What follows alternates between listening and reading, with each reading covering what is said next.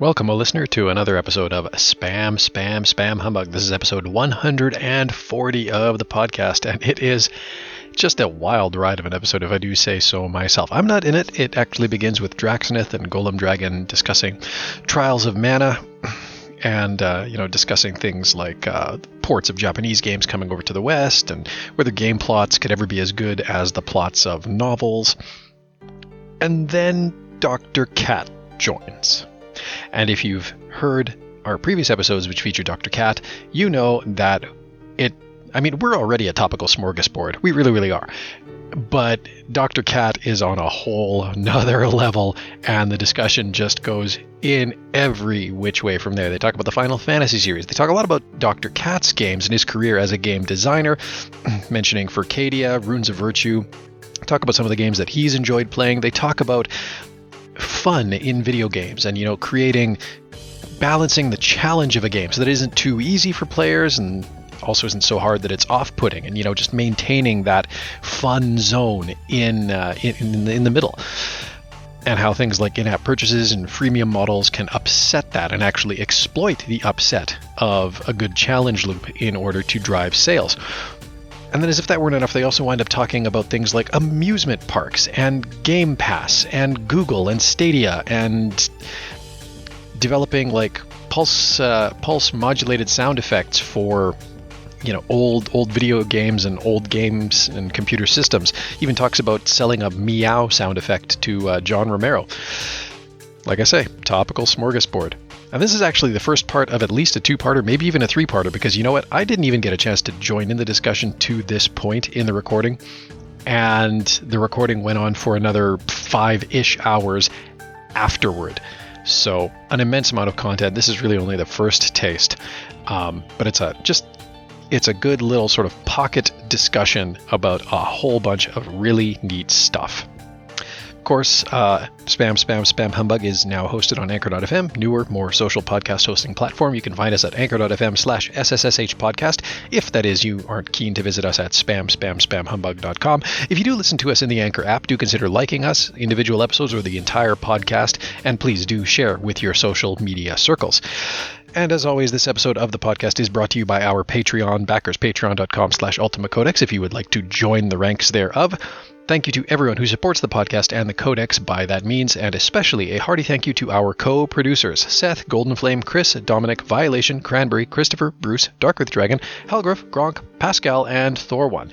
And I am reminded that we actually have a little note of thanks to offer because Riley Perry became a patron of ours a little while ago, kind of earlier on in May, and I missed giving credit when uh, I should have. Actually, I think this happened like the day after I released an episode. So, Riley, I apologize for not getting to this sooner, but thank you for backing the podcast. Um, and again, you know, uh, that helps make the podcast and the Ultima Codex continue to be a reality. And the rest of you listeners, I do invite you to hit up patreon.com slash Ultima Codex. Consider supporting us there as well. All right, enough for me. Let's get on with the show.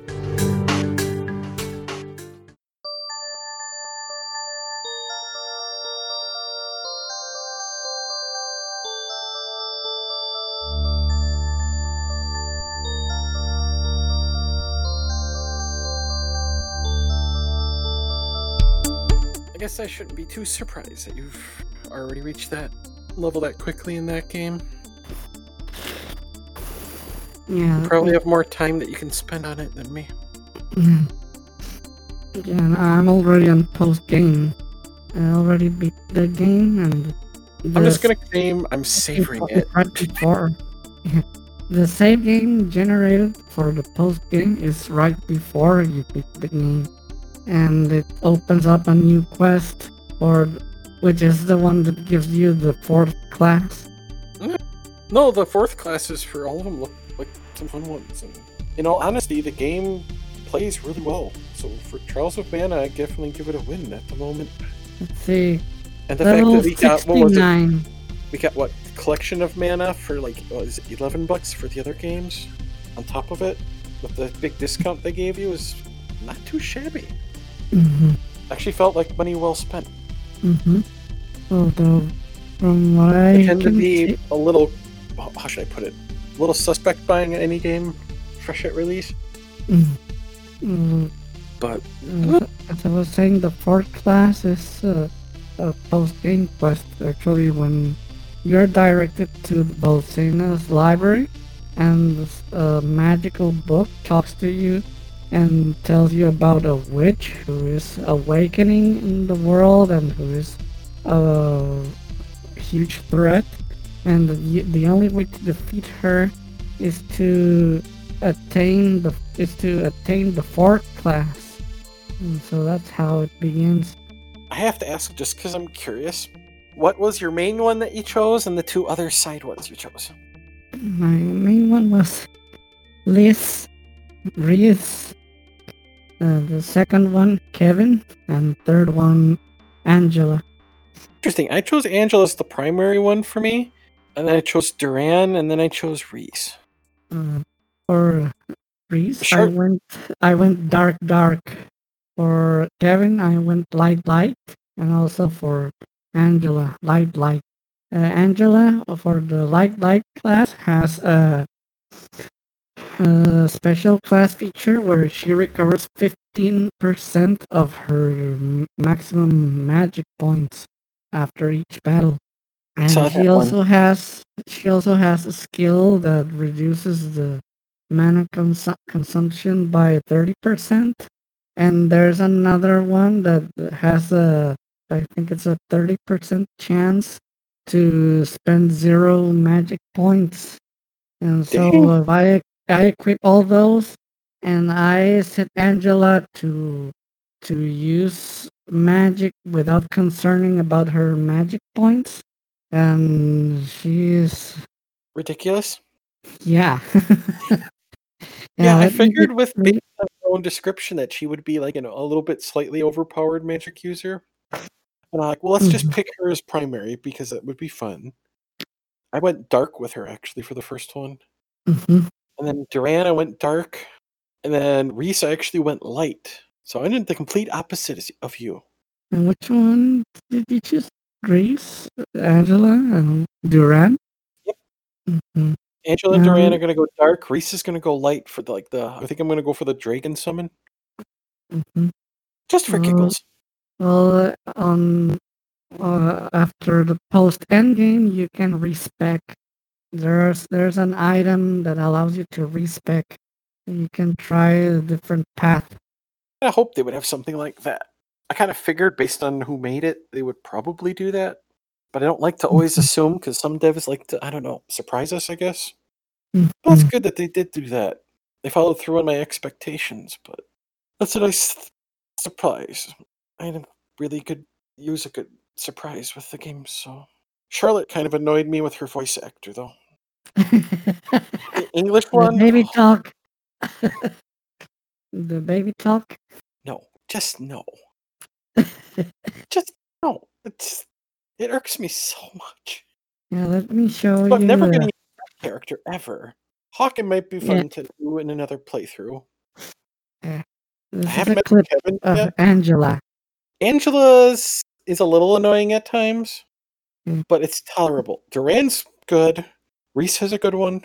I switched to the Japanese voice acting. I should do that just to see what it sounds like. It actually sounds pretty good. Oh, by the way, check the clip I posted. Angela does a double spell and then followed followed up with the area fireball. I forgot that you streamed. I really should follow your stream. Here, we'll just do that now. If you if you check Angela's MP, it goes Yeah, down to what I'm- I'm watching. 142 and then jumps back to 161. The game's surprisingly fun. I was quite pleased with the uh, success of it. I'm quite happy to see it being very popular too, with a lot of people as of late. It's one of those things where it's like, you know what? We need to see that be a growing one. Yeah, well, it's a game that was never originally released on on the West, and they did it as a remake, which makes the game better than it originally was. So Like it's literally a complete success, in my opinion, just with how mm, enjoyable it is. I like being able to say that. I wish more games that had a an eventual release in the West would have that kind of success. Like I'm still disappointed that we never got um the dot hack sign MMO in the West. Mm, which 'Cause I still think that would have been a big success. But oh well. Uh, this one, the music, it's very close to the original, and it sounds really good. Yeah, I wouldn't say the story's like amazing or anything, but it's at least solid enough so far. There, it's like okay, I can buy into Yeah, it. Yeah, what's uh, it's something that is, I always find funny in regards to role playing games, mostly in role playing games. And there are lots of video game fans or fans of some franchise, and they always say, "Oh, this game is the plot, the story is as great as the book," and blah blah blah blah blah blah blah. it always makes me laugh because that's not true. The the plot from games, plots from RPGs are never going to be as good as the plot from a book because role playing because games in general they need to provide some sort of player agency. Either you narrate or you offer something to play. And normally the the if uh, if we compare a book with a with a game, the game is more like a movie. The game has a very narrow, very very small amount of narrative. The game is mostly visual. The game is about visual, a combination of narrative and visual effects, but it's mostly visual and some of of some what is called closure, which is a feature of the comic books, in which you you give something, you show something, and leave part of it to the player's imagination. And that's how you build stories with a game. That's how you narrate. If you if you compare it to the book, it's uh, like saying uh, if we were about to compare them as uh, levels in education, it's like comparing elementary school to uh, PhD. The Well, I think is for a lot of those- superior. I think for a lot of those people, they basically the game executed upon what their sort of vision was with the book, and that's why they get to that extent of going, "It's so good." Because there's a lot of movies, games, TV shows where it's like, okay, the book's amazing, and then you never know which route, whether good or bad, matching or not, your vision is for it when you finally see the the more interactive or the more visual version of it. It's it, it adds to some of the hilarity, I think. Yeah. As I say, they there are games which have nothing to do with books, and these guys these guys say the game's plot, the game story, and everything is is up to the level of some of the greatest books ever written. They haven't read a lot of books, then, in all honesty. yeah. and you don't need to write something as good for a game. You just need to do some sort of a layout and write a few piece a, bit, a few bits and pieces here and there to to flesh out the characters and to give them a sort of a unique touch or unique personality to distinguish them from one another. And most of the most of the story is about storyboarding. It's uh, working like a movie or a comic book not another written novel And you're also limited in time. I mean, not every game is something you're going to want to be like Dragon Quest XI, where it's, you know, 90 plus hours. I'm sorry, not everyone has the patience to do that. yeah uh, uh, i was I, i'm i dare to say if a game's story were at, were at the level of the story from a book or a novel nobody would play it why because it's too much text too much too much well, that's the problem I have with streaming. there's there's some of these games that have such great writing in it, but if I sit there and try to read everything, people just get bored in chat. There's not enough Yeah. action. Yeah, that's what I mean. And so, like when I did my second playthrough of Outer Worlds, it was like, okay, I can sit here and read all of it and really enjoy it, but I couldn't do that on stream, and it just ugh, Yeah, I get it. irked me to no end. But it's like, well, gotta do what I gotta do. Yeah, and the truth is, uh, a lot of people hate RPGs because they are too much reading. Or like you noticed from today's my stream from today, a lot of sitting there, being patient and waiting for you know character to get to one place to another. Yeah. So like when chat's bored because everyone else is lurking, playing other games or yeah. working at homework, it's like, well, just gonna have to sit there, let Mhm. music play, give Yeah, people something. lots- Mhm. Some games just have a sort of a time sinking. Uh, that is, I don't know. Some some find a way to make that time sink fun, and some just don't. For example, I had played an MMO called Black Desert Online. Travel times are insane.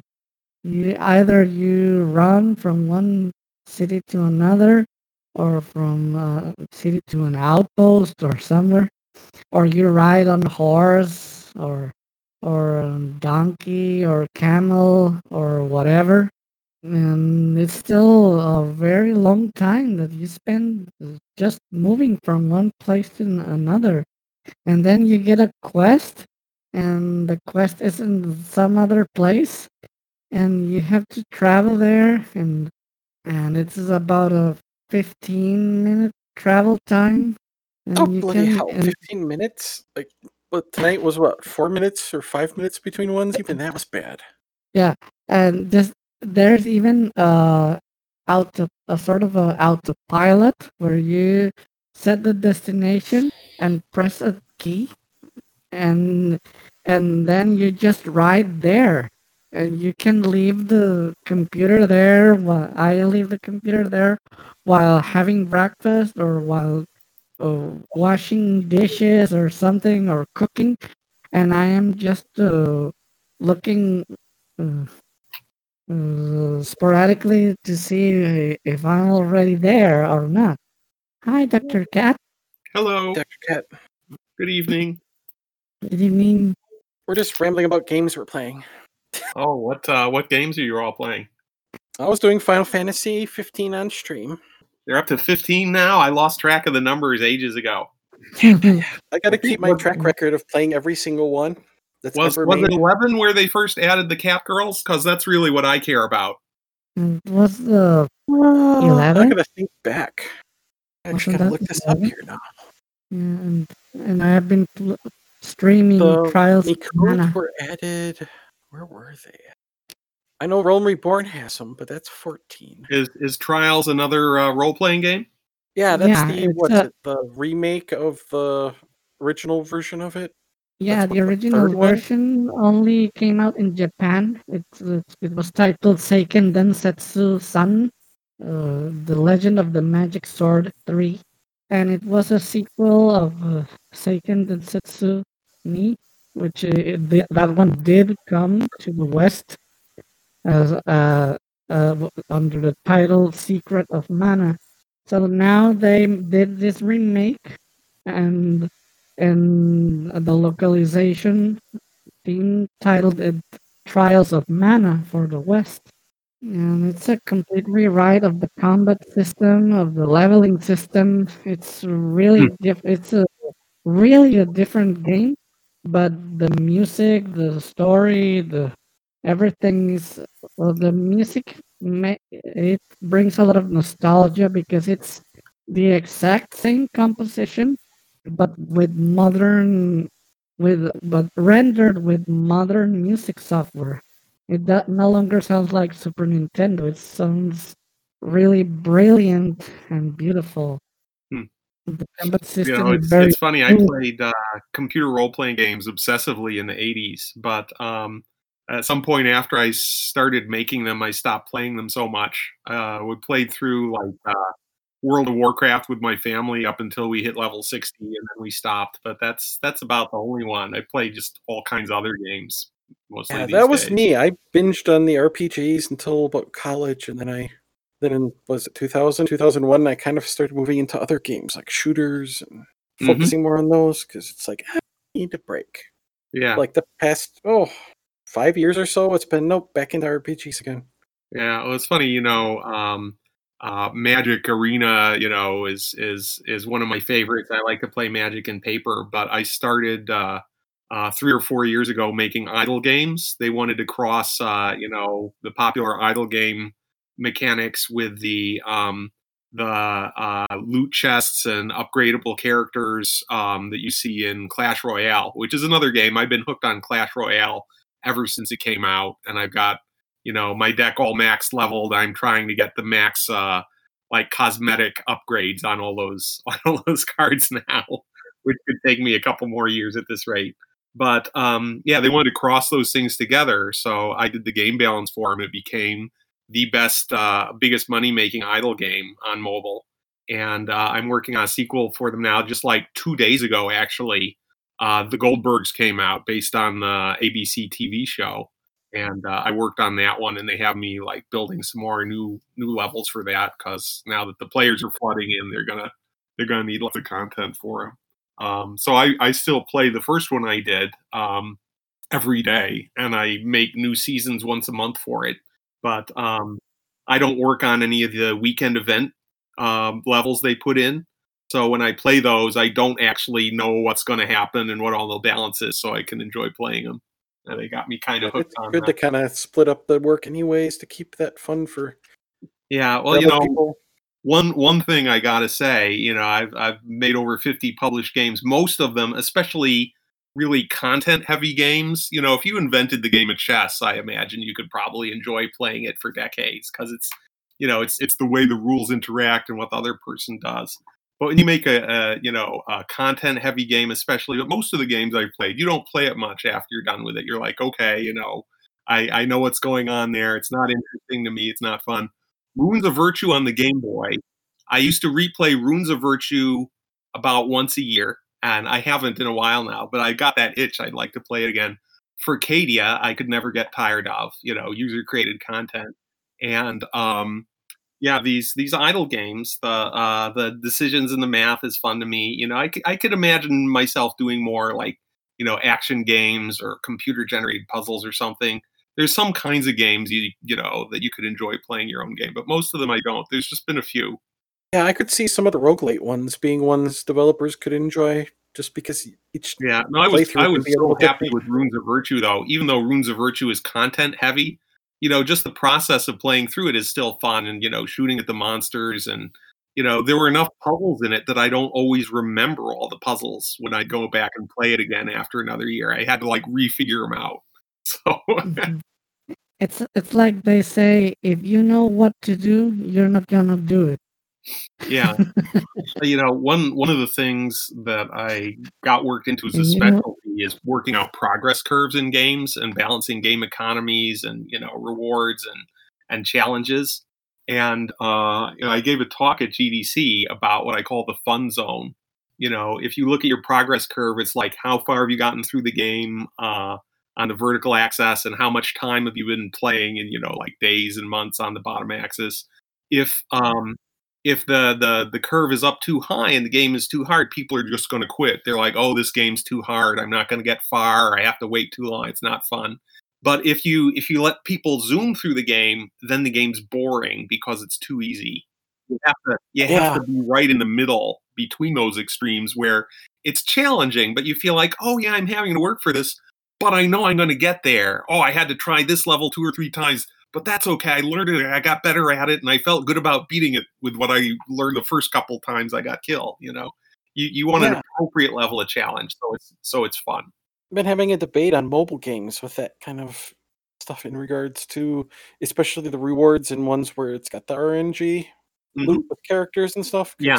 There's one where I've played it now for a little over two years, and the curve did not start very well, but they obviously kind of got it in order eventually. Mhm. Yeah, There's so many other ones where the curve is just so bad. Yeah. Well, I remember, um, you know, I uh, I took over uh, Ravenwood Fair, which is the most uh, most popular game I ever worked on. I took it over for John Romero and Brenda Romero when they moved on to start a new company, and um, so you know, when I went to play Frontierville from Zynga, it was you know it was more than just casual interest. Ravenwood Fair was inspired by Frontierville, right? John Romero mm-hmm. sat down and played Frontierville for three days, and he spent money to get through more of the content and kind of figure out what they did. And then he sat down and designed Ravenwood Fair. He's like, okay, got it. I see what their ideas were. Here's what I'm going to do. You know, so um, yeah, you know, understand. And and it was um, uh, like Sid Meier's right hand man on uh, like some of the Civilization games and Alpha Centauri. Um, uh, he's you know a really good designer and he brought us doobers, you know, the little uh, colorful loot icons that pop out of items in the game with, you know, a little animated arc and a sound effect. It's like, yay, loot. Uh, Farmville didn't have that. Frontierville introduced that. It's a very good feature that people enjoy, you know, and everybody does it now. Doobers. Um, but I got to a certain point in Frontierville. I'm like, well, I'm going to play Frontierville like a cheapskate, like I play every game. How far can I get for free and not spend anything? And, oh yeah, and I got to a point of like, you know, I'm, I'm inching through some of the base content, but here's like some cool business or wagon or something you can unlock. It's like obvious, okay, you can buy these, you know, this special currency for cash and unlock it sooner. I'm like, okay, you know, I can see how much they're charging for that if you just want to spend cash to get it. How long before I get it? You know, and and of course, as I'd expect, as I'm going through the game, it's longer and longer to get each next new thing, right? You know, for a free player. But I look at this thing, I'm like, okay, they want this kind of currency, they want this much of it. I earn it at this rate from you know my my ranching or whatever. Six years? Six years? Are you freaking kidding me, Zynga? You know, actually, I forget whether it was six years or six hundred years, but it doesn't matter. It was some obscene number, and it's like, no, no, no, you're you're spitting in my face now. You know, um, you should say, okay, it's six weeks or six months for people that don't pay, and and you know, people that pay can have in six seconds. Not like you can never have this, you free playing cheapskate, you know, jerk. um, the amount of like the free version, free amount of the premium currency to try to hook you in, they give you just enough, but never enough to really actually make enough progress. No, my my feeling, my feeling is like the best way, and I call it monetizing impatience, right? The, the the best situation to put someone in who spends whether they spend three dollars or five dollars or maybe even ten or twenty, you want them to feel like, oh, I wanted that thing today. I could have had it next week. So they didn't they didn't force that $5 out of my pocket. I just gave it to them because I felt impatient and I felt like, hey, $5 isn't that much. You know, I got a little extra in the bank this month. That's fine. But if, if you know, it's it's different if you say them, yeah, I, I, I spent five dollars because they twisted my arm and I can't I can't have the cool dragon hat unless I give you five dollars. It's like, well, okay, I did it, you know. And then how how do all the other kids feel who you know uh, who didn't spend the five dollars or maybe couldn't afford the five dollars this week? It's you know um, I, I think it's just a much more mercenary attitude, and I don't think you know when I saw Zynga and what they were doing when they came out of nowhere to be a huge game company. And everybody at GDC was like, "Ah, they're this rotten Zynga people. Why, why'd they get an award? They don't deserve it." You know, but um, uh, and and their founder Mark Pincus, you know, embodied this ad- attitude. I looked at them. I said they are strip mining the social network, right? They were spamming yeah, everyone on Facebook, including non gamers, with your friend got a cow, want one. Your friend got a chicken. Your friend got another. Want an egg? Want a cow? Like, no, I don't play Facebook games. Go away. I'm not a gamer. Like, oh, too bad because we found out if we spam about 800 million of these messages, we get 50 new users, and that's free to us. We don't care about you and and yeah i'm like they're going to burn out their customers you know i to, to me it's you know having a good relationship with players is like sustainable agriculture we've had customers on Furcadia that are still happy players and customers 20 years later right 20 years zynga zynga zynga doesn't build 20 year relationships with its players you know the mmo i still played the longest was uo or the Realm Online, and both of them are from the '90s. Just it was so much more yeah. sustainable. Yeah. I was speaking of people I've known a long time, Cranberry sent me a text. She said uh, she's going to be late to the to the voice chat tonight, and she sends you all her greetings. Oh. Yeah, I ran into her one night in the middle of the night when she was streaming. I was all excited. Been yeah. Well, you know when it's uh, when it's safe to uh, um, interact with other humans again, I want to go with her and Fiona out to like Coney Island because I've I've you know been fascinated with Coney Island my whole life. It was like you know took took wild entertainment of human beings to a level it had never reached before when they started those amusement parks there. And there's still some remnant of it there, and I want to go see it. I've never been. My parents were there when they were kids. You know, they they they lived in the Northeast, but uh, I've never been. Oh, I've only been there once, but it was quite the experience. Oh, tell me everything. Tell me everything. I don't remember all of it because we were drinking most of the time, but Oh, excellent, excellent. We did. They had still some of the old carnival type games where you're more likely to lose than win, and we Ah, that's great, great stuff. one of the roller coasters. We did the Ferris wheel. yeah, Um, there was a hot dog one that was there for God knows how long. It's so you must be. I was going to ask actually. You must be talking about Nathan's famous hot dogs. I Am I was right? actually the name. Yeah. Yeah. So I, I asked my mom. You know, she and her two sisters got to go when they were little girls to Coney Island. They were in Connecticut. Dad actually grew up in New York. But I said, Mom, you know, I, I had seen this uh, black and white documentary on Coney Island. So I tell Warren Spector about it in his office at you know at Origin, and he says, "Oh, I'll here, Cat, borrow this book from me." And he's got a book on the history of Coney Island with pictures and stuff. Oh, of course. I read the whole thing and gave it back to him. So I asked my mom, I'm like, Mom, did you go to Coney Island? She's like, Yeah, yeah. Like, what was it like? Oh, there was so much. Well, what was your favorite thing, Mom? And she says, Oh, that's easy. When my sisters and I would go, we would all get really excited that we were going to go to Nathan's hot dog stand and get to drink their delicious orange drink they would sell you. I'm like, that's it? I thought she was going to say a ride or something. The orange drink at Nathan's. For me, it was the history of the place. The fact that Uh-huh. it's still there after all Oh, these yeah. decades. Yeah. It just blows my mind. Because carnivals just they don't have the appeal that they used to. Yeah. But Well, even they, they shut down a lot of that. I There, there was this, there was this um, big developer, you know, crooked, of course, but uh, he, Mhm. a lot of the redevelopment and changes in New York in the middle of the 20th century were because of him, and uh, he was opposed to like amusement parks and and you know uh, uh, crowds and noise and you know lower class and poor people, and he thought that was all bad. So he he got a lot of that shut down. He couldn't force Nathan's hot dogs out, you know. But Nathan fought the guys like rezoning stuff, and shutting down amusement parks and stuff. Yeah, they started to reopen some amusements, you know, like a couple decades later. It was never like the golden days. Never again, you know.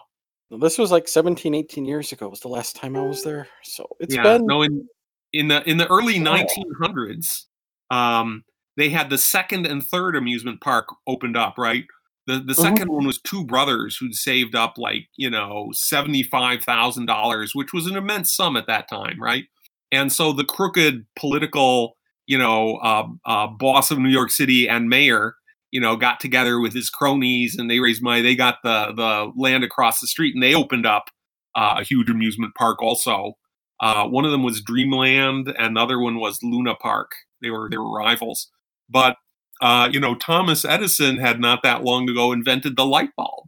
So um, one of these amusement parks, they installed five hundred thousand light bulbs, and people came to the first night the amusement park was open, and they saw the outdoors lit up as bright as day. For the first time anyone had ever seen that in their life. This was an amazing thing. And you know, it was across the street. This was Luna, I think, across the street at Dreamland, not to be outdone by this 500,000 light bulbs. They installed 1 million light bulbs. oh yeah, gotta one up it, Eric.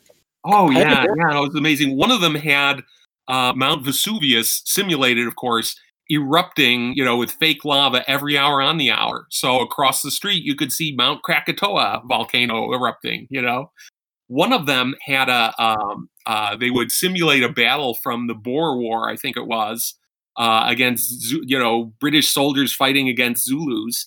and they had a bunch of people in costume as the British people, you know, firing blanks out of their rifles. The Zulus, they found an entire tribe in Africa and made a deal with them and moved them to all to New York. They put them up on the, the amusement park grounds. They lived there. They fed them. They housed them. And every day, multiple times a day, they would go get out their spears and pretend to fight. You know, for for the, that was their job. So they hired an entire tribe. Crazy stuff. Uh, I wish I could have been, but yeah, I'll, I'll go see what's there now for sure. Oh yeah, it's good to try to at least get some more traveling in now before a lot of these places end up going in the way of the dinosaur. Yeah, well, you know, I don't expect some of these more historical ones in the states to stick around as long as we hope. yeah. Well, my my my parents, you know, uh, pulled uh pulled a, a a nasty little move on my sister and I. Uh, Palisades Amusement Park in New Jersey.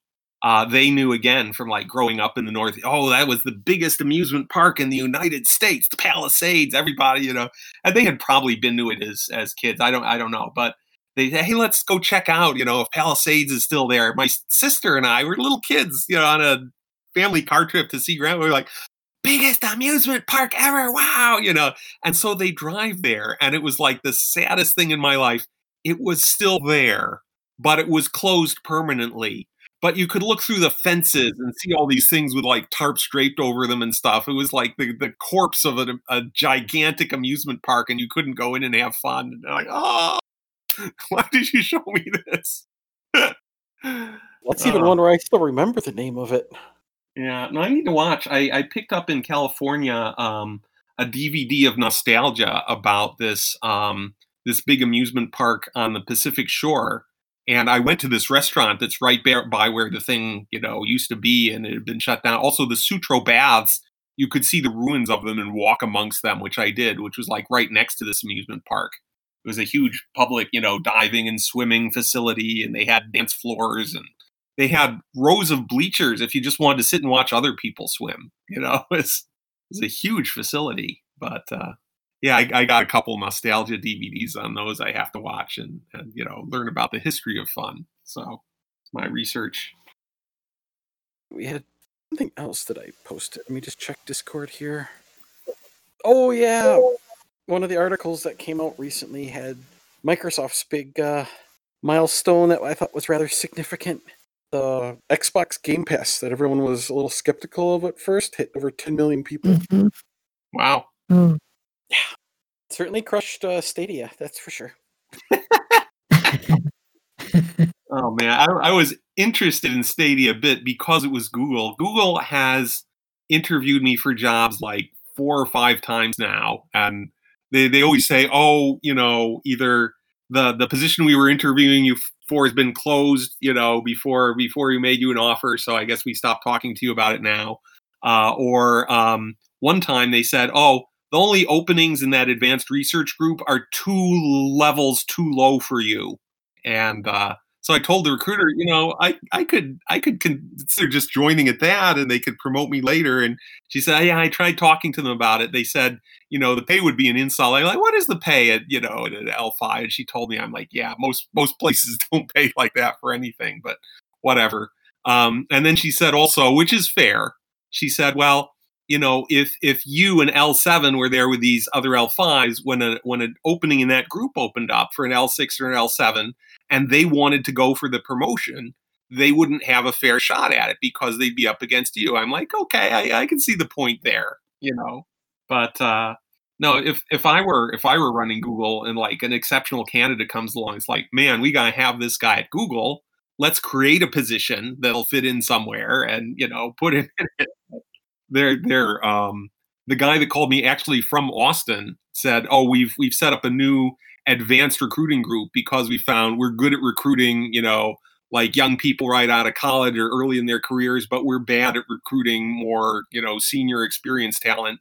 So our group was formed to do that. So let me just chat with you, and then I'm gonna look around different groups and see if I can find anything that might be to your taste. And okay, cool, know. And that didn't lead anywhere either. So Oh. But yeah, uh, Stadia was you know was winding up around what the last time they they called me and said, "Hey, we want to check on you again, see if we want to try and interview you for something, uh, whatever." And um, they said, "Oh, you know, Stadia might be a match, but you'd have to move to California." Like, no, I'm not moving from from Boston. I call it, no, no, go ahead. I'll, I'll consider Stadia. You know, if if something's. Uh, but then I talked to Steve Meretzky about it. You know, uh, former Infocom guy. He's in my same consulting group, Mobile Game Doctor, and uh, one of the funniest guys in the game industry. He had been consulting for Stadia. So I said, "Hey, Steve, what's the deal on Stadia?" He's like, "Oh, it's going to fail." I said, "Oh, uh, is is the technology not good enough or the the concept?" He said, "No, actually, it's pretty decent quality. It's fine." He said, "The way they're the way they're running the um the the the thing is is just so messed up and wrong. They're they're going to fail." Okay. No, oh, he nailed it right on the head. Yeah, no, I, I, you know, I, I told the recruiter briefly, not that she necessarily passed it along or that it matters. You know, if you're going to sell this thing at all, the whole idea that you're playing on the cloud rather than on your home PC, forget it. Don't put that in your marketing at all. A, nobody cares. B, to my mind, that's like, you know, 99 times out of 100, that's just saying the gaming quality will range from inferior to best case just as good as you have now on your home system, but not better. Right? That 1% of the time is when, oh, my my gaming PC is 11 years old, and here's this game that came out yesterday. And just like old time Origin, they insist on the fastest CPUs and the latest 3D cards, and my system runs it at like two frames a second. God damn it. Oh, but I could play on Stadia 30 frames a second because they got butch hardware. It's like, you know, the best thing to do if you're a hardcore gamer is just get a new computer every three or four years if they're going to keep pulling that crap. But most most games don't Fair. require bleeding edge hardware. But when you play online, you got you got network latency and and uh, um, uh, uh, packet loss and and bursts of extra lag and and and bullshit. So you don't sell that. But they had one feature that I thought actually makes the service worth something, and that's like the zero loading time and the zero install time. Right? You say, oh, here's this latest AAA game. I want to play it. I could say start downloading it, and and you know an hour and a half later or tomorrow morning, or oh, I got the most expensive thing Time Warner would sell me. I could be playing it in 12 minutes, whatever, you know. Um, no, you go on Stadia, it's like, oh, they already installed all, you know, four and a half gigs on that server machine. You just click play, and they're like, okay, I'm on the title screen, you know, hit start. Uh, now I see a castle. I like that. That could appeal to people, not waiting to try out games, even if they're massive games. That's new. That's good. But you should you should sell Stadia like it's only that and none of this other crap that you know people either don't care about or, or might actually make the games a little worse.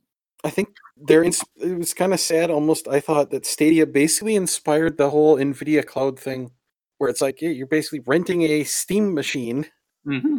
then everything's well, already people- installed, People and had, tried, people had tried cloud gaming services as far back as like ten years ago or more. I forget when it started. well, you know, PlayStation Now was around well before both of these other two, and yeah, it wasn't perfect, but it definitely worked well. But they focused on a lot of older games where that latency is going to be Mm-hmm. minimized, and Yeah, uh, you know, it, it really that- depends on style of game. If you're playing like a, um, a first person shooter, you know, that's kind of worst case. You know, if, if you're playing chat, who the fuck cares? You know, it's fine. But uh, the um, thing it's like PlayStation kept that reality in mind of hey, this is the reality of the situation with latency, most people's internet connection in most of the country, things like that. The other ones are like, no, we're just going to assume best case, and it's like, no, you can't do that. You have to live No, in I, I remember I remember reading some of Carmack's uh, posts about how he worked out how to reduce, you know, uh, like the the complete loop through the code from like you like you know pushed a uh, pushed a movement button or a fire button to like you know round trip to other computer and back to you and and the frame rendering sequence. And like he worked out how to sequence things better to shave uh, milliseconds off when you did something to to when you got the the visual and audio feedback in the game of it happening. I'm like wow that that was very well done. I like read every detail of what he did. He said okay yeah he's really on top of this and he's doing it right you know but he's he's a sharp guy. Uh, a lot of a lot of people don't know to op- don't know how to optimize to the extent he does. I've dealt with enough product development in a different industry than video games, but it's ugh, makes me want to pound my head on the desk sometimes when I see some yeah Yeah, no, I got I got a little frustrated last week. You know, I'd been talking to the Nox Archaist guys on and off for like two or three years about, hey, you should put a really good quality pulse width modulation sound effect in the boot up screen for Nox Archaist, and I can tell you how to do it.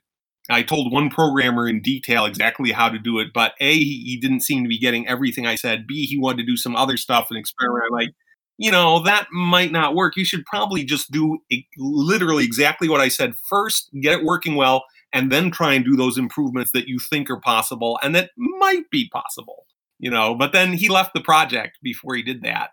And then the guy I was talking to is like, well, I don't know sound too well. I'm not that good at 65. I'm like, maybe I could find a few hours and just recode for you what I did, but I never got around to it. And then they found this guy who did this brilliant pulse width modulation sound and video using some extra hardware, like, you know, 512K of extra RAM. But he did this brilliant demo at the Kansas Apple Fest. I'm like, yes, if you go with that guy, he he will get you as good audio quality as I did. He's doing it the same way. You know, I read his notes. And then they they like they picked a bad drum sound to put in. And I'm like, no, no, you should you should have done voice, you know. Uh, yeah, now they've got a bad sound effect on the boot up, which they worked really hard on.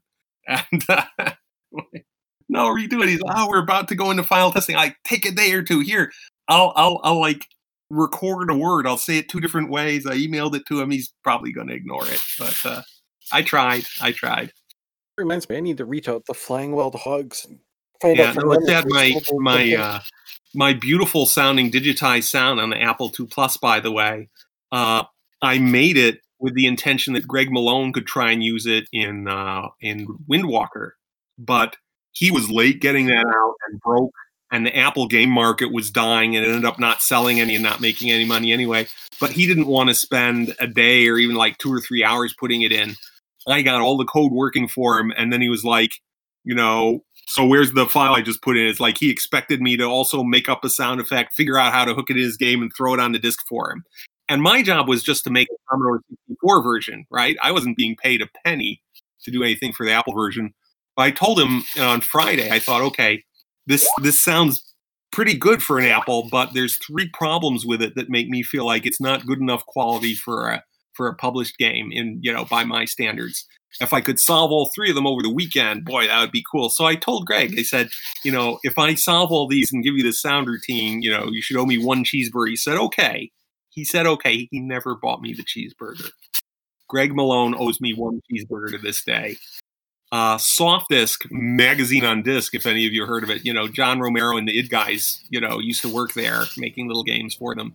Um, I sold them this uh, this thing to put on their Apple Disc magazine, where you hear me saying the word meow with remarkable, you know, clarity for an Apple II speaker, and they paid me seventy five dollars for it. So I, I made my money off my hard work. I wonder if that file is still around somewhere. I would love to hear it again. If you want to join the Ultima Dragons, you can do so at udic.org, where you can choose your very own dragon name. You can also find the Ultima Dragons on Facebook. We have a Facebook group there. And you can follow at Ultima Dragons on Twitter or join them on Discord. And if you're feeling really old school, you can even fire up a Telnet client and check out the Wearmount. Hit up the show notes for links to all of these. If you want to participate more directly in the podcast, you can send us an email, or if you're feeling a little bit braver, leave us a voice message in one of three places the podcast website, our Facebook page, or on anchor.fm. And you're also welcome to join us on our Discord server to chat with us, to lurk, or even contribute to podcast recordings when they happen. And again, links in the show notes. If you'd like to support Spam Spam Spam Humbug, you can do so at patreon.com slash ultimacodex, where for as little as a dollar a month you can get access to episodes the day before they go live to the general public. You'll also get access to behind the scenes audio when we have some to share, and possibly other interesting content. But we also welcome your moral support. You can like the Ultima series on Facebook, follow at Ultima Codex on Twitter, or leave the podcast a review on iTunes. And you're also welcome to share our episodes with your friends and social media circles. Spam Spam Spam Humbug is a production of the Ultima Codex. You can find show notes online at spamspamspamhumbug.com. Thank you for listening, and until next time, be virtuous.